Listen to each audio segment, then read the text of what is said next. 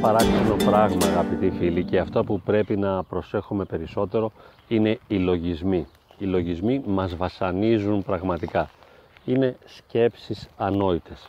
Πολύ συχνά κάνουμε ανόητες σκέψεις πάνω σε πολλά πράγματα, τα οποία δεν μας ωφελούν καθόλου, δεν έχουν καμία σημασία για μας και πραγματικά είναι να απορεί κανείς γιατί σκεπτόμαστε τόσο πολύ, αφού δεν έχουν σημασία αυτές οι σκέψεις, οι οποίες πολλές φορές είναι βασανιστικές. Δεν ξέρω από πού έχουμε μάθει, μήπως από το σχολείο, από μικρά παιδιά, ότι το να σκεπτόμαστε είναι κάτι σημαντικό, ότι θα έπρεπε να σκεπτόμαστε πολύ για να βγάζουμε συμπεράσματα, ότι ο διανοούμενος είναι ένας αξιόλογος άνθρωπος, ο οποίος καταφέρνει πολλά πράγματα επειδή σκέπτεται. Δεν μπορώ να το δω έτσι. Από ό,τι έχω καταλάβει μέσα από την ψυχοθεραπευτική μου δουλειά, οι άνθρωποι βασανίζονται φοβερά από σκέψεις. Σκέπτονται συνέχεια και αυτό τους ταλαιπωρεί.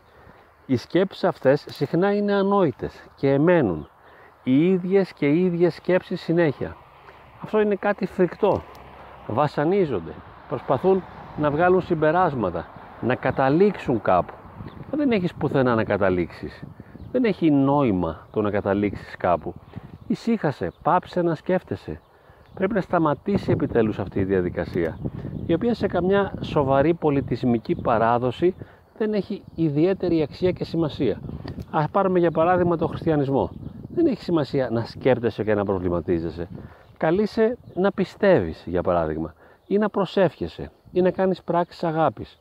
Αν πάμε για παράδειγμα στο βουδισμό, καλείσαι να κάνεις διαλογισμό, δηλαδή την πάυση του νου, να σταματήσει αυτός ο νους να σκέφτεται. Αυτό είναι πάρα πολύ σημαντικό, να σταματήσουμε να σκεφτόμαστε. Διότι τι προκύπτει μέσα από τη σκέψη, πού είναι το θετικό που βγαίνει. Σκέπτομαι και τι έγινε, τίποτα. Στο τέλος παραμένω ο ίδιος και αν οι σκέψεις αυτές είναι βασανιστικές, τότε νιώθω και όλο και πιο άσχημα. Νιώθω άσχημα, βασανίζομαι με αυτούς τους προβληματισμούς και σε πολλούς ανθρώπους, ιδιαίτερα στην ιδεοψυχαναγκαστική διαταραχή, αλλά και στη φοβική διαταραχή, κολλάνε κάποιες σκέψεις και εμένουν και προσπαθεί ο άνθρωπος να βγάλει ένα συμπέρασμα και να καταλήξει κάπου. Σκέφτεται και προβληματίζεται. Θα πεθάνω άραγε ή όχι? Θα βελτιωθεί η ζωή μου ή όχι? Η ψυχολογική μου κατάσταση θα βελτιωθεί ή όχι? Μήπως είμαι ομοφυλόφιλος? Μήπως δεν είμαι? Θα μπορέσω να βρω το κατάλληλο τέρι? Γιατί δεν τα πηγαίνω καλά με τον σύντροφό μου? Και συνεχώς βασανίζονται στο επίπεδο της σκέψης, χωρίς όμως να πραγματώνουν ουσιαστικές αλλαγές. Σκέψεις. Και μου λένε πολλές φορές, θέλω να πάψω να σκέπτομαι, θέλω να σταματήσω να σκέπτομαι, αλλά αυτό δεν μπορεί να γίνει. Δεν σταματώ. Συνεχίζω. Και θέλω να φύγει από μέσα μου, να απαλλαγώ από αυτή την αρνητική σκέψη. Ας πούμε, η σκέψη ότι έχω μια σοβαρή ανίατη ασθένεια ή ότι θα κάνω κακό στον εαυτό μου ή στους άλλους. Λέμε τώρα κάτι πολύ πιο απλοϊκό που συναντάται ιδιαίτερα στην ιδιοψυχαναγκαστική διαταραχή. Μα αυτό το πράγμα το ξέρεις ότι είναι παράλογο και ότι δεν πρόκειται να συμβεί. Ποτέ δεν θα κάνεις αυτό που φοβάσαι. Δεν πρόκειται να πεθάνεις γιατί δεν υπάρχουν ενδείξεις τέτοιες.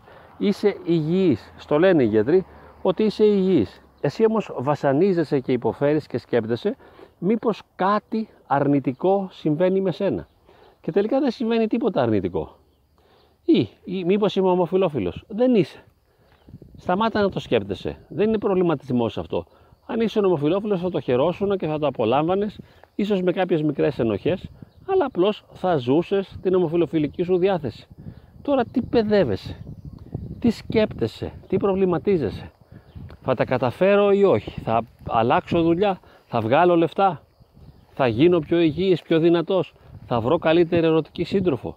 Μα δεν είναι θέμα προβληματισμού. Πρέπει να το καταλάβουμε ότι ο στόχος μας είναι να πάψει ο νους να λειτουργεί.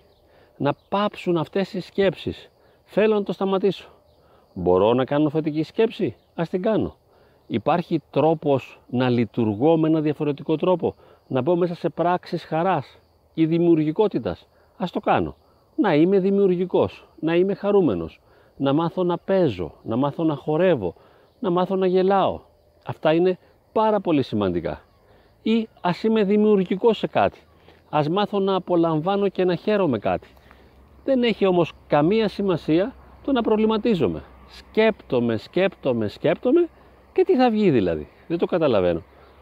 Το ξέρουμε, γνωστικά το καταλαβαίνουμε και το συνειδητοποιούμε ότι δεν θα βγει τίποτα.